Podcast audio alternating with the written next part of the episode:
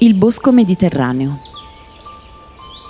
Detto anche bosco romano, rappresenta un lembo della vegetazione spontanea dell'area della città sopravvissuta all'urbanizzazione.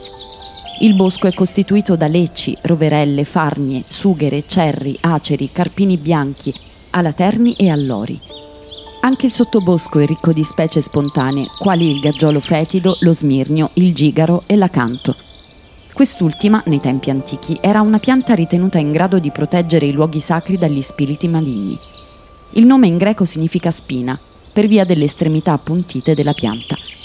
Acanto fu una ninfa che per resistere all'amore del dio Apollo ne graffiò il volto e venne tramutata nell'omonima pianta.